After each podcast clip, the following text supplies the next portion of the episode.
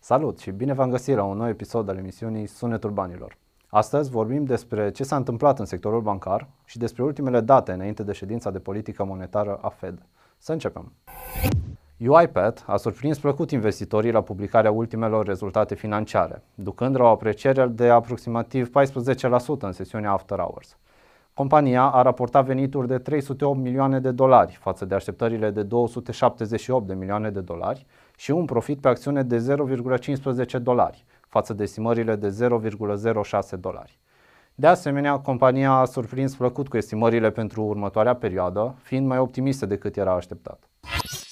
Numărul locurilor de muncă create în SUA a crescut cu 311.000 în ultima lună, peste estimările analiștilor, care se așteptau la 225.000. Totuși, rata șomajului a arătat o creștere de până la 3,6% în luna februarie, ceea ce a mai atenuat din îngrijorările privind o majorare de dobândă de 50 de puncte procentuale. Săptămâna a început cu volatilitate ridicată după ce peste weekend au apărut detalii despre Silicon Valley Bank, care a intrat într-o criză de lichiditate. Criza a survenit după ce banca a fost nevoită să vândă în pierdere deținerile de pe titlurile de stat pentru a onora retragerile inițiate de clienți. Acesta a marcat al doilea cel mai mare faliment din sistemul bancar american și a fost urmat de alte două bănci de dimensiuni mai reduse.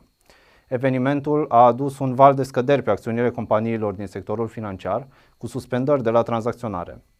Totuși, autoritățile au intervenit și au asigurat depozitele clienților pentru a izola incidentul, motiv pentru care piața s-a stabilizat. Moody's a înrăutățit ratingul acordat sectorului bancar din SUA de la stabil la negativ.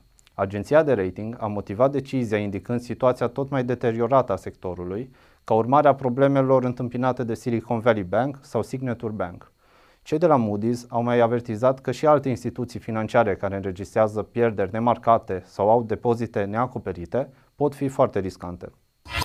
Dificultățile anunțate de Credit Suisse au adus un nou val de scăderi pe burse și incertitudine legată de starea sectorului bancar. Banca Națională Saudită a anunțat că nu mai poate furniza lichiditate către banca elvețiană din cauza unor uh, reglementări care nu le permit să își mărească expunerea pe un singur emitent peste pragul de 10%. Astfel, lipsa de lichiditate a speriat pe investitori, urmând o scădere de 24% a acțiunilor CSGN, acestea atingând minime istorice. Totuși, piețele americane și-au revenit parțial după ce Banca Centrală Elvețiană a promis că va oferi lichiditate în cazul în care va fi necesar pentru băncile cu importanță sistemică. La scurt timp după aceea, Credit Suisse a anunțat că își va exercita acest drept și va împrumuta 54 de miliarde de dolari de la Banca Națională prin două facilități de creditare pentru o consolidare preventivă a lichidităților. Deși știrile despre sectorul bancar au fost în prim plan în ultimele zile, în această săptămână a fost publicat indicele prețurilor de consum, indicând o scădere până la 6%. Tot săptămâna aceasta au fost publicate datele despre vânzările cu amănuntul, arătând o scădere de 0,4% în ultima lună, ceea ce ar indica o încetinire a economiei. Totodată a fost publicat și indicele prețurilor de producție, care a arătat de asemenea o scădere de 0,1% în ultima lună. Astfel, avem date încurajatoare în lupta împotriva inflației din SUA, ceea ce ar putea influența Fed în ședința de politică monetară de săptămâna viitoare. Banca Transilvania a convocat acționarii pentru aprobarea majorării capitalului social cu 910 milioane de lei din profitul realizat anul trecut și pentru acordarea de acțiuni gratuite.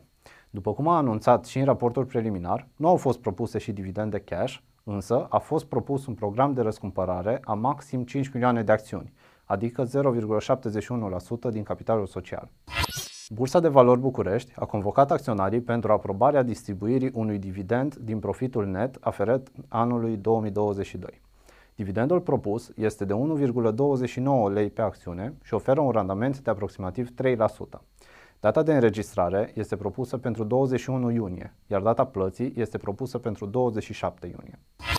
Acționarii Agroserv Măriuța, companie care deține brandul Lăptăria cu Caimac, au aprobat delegarea Consiliului de Administrație pentru efectuarea uneia sau mai multor majorări de capital.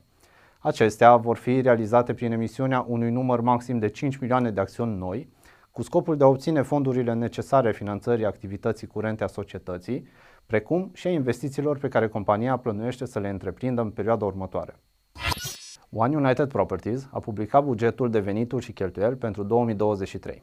Compania estimează pentru acest an venituri de 1,4 miliarde de lei, în creștere cu 23% față de veniturile preliminare din 2022 și un profit net în creștere cu 5% față de 2022. Rata anuală a inflației din România a crescut la 15,5% în luna februarie 2023, de la 15,1% în ianuarie 2023, potrivit datelor Institutului Național de Statistică. Banca Națională a României se așteaptă ca rata anuală a inflației să scadă mai repede decât s-a anticipat anterior, în special începând din trimestrul al treilea al anului în curs, pe fondul prelungirii schemelor de plafonare și compensare a prețurilor la energie.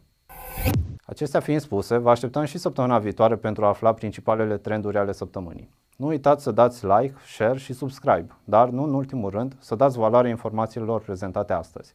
Până data viitoare, investiți inteligent! thank you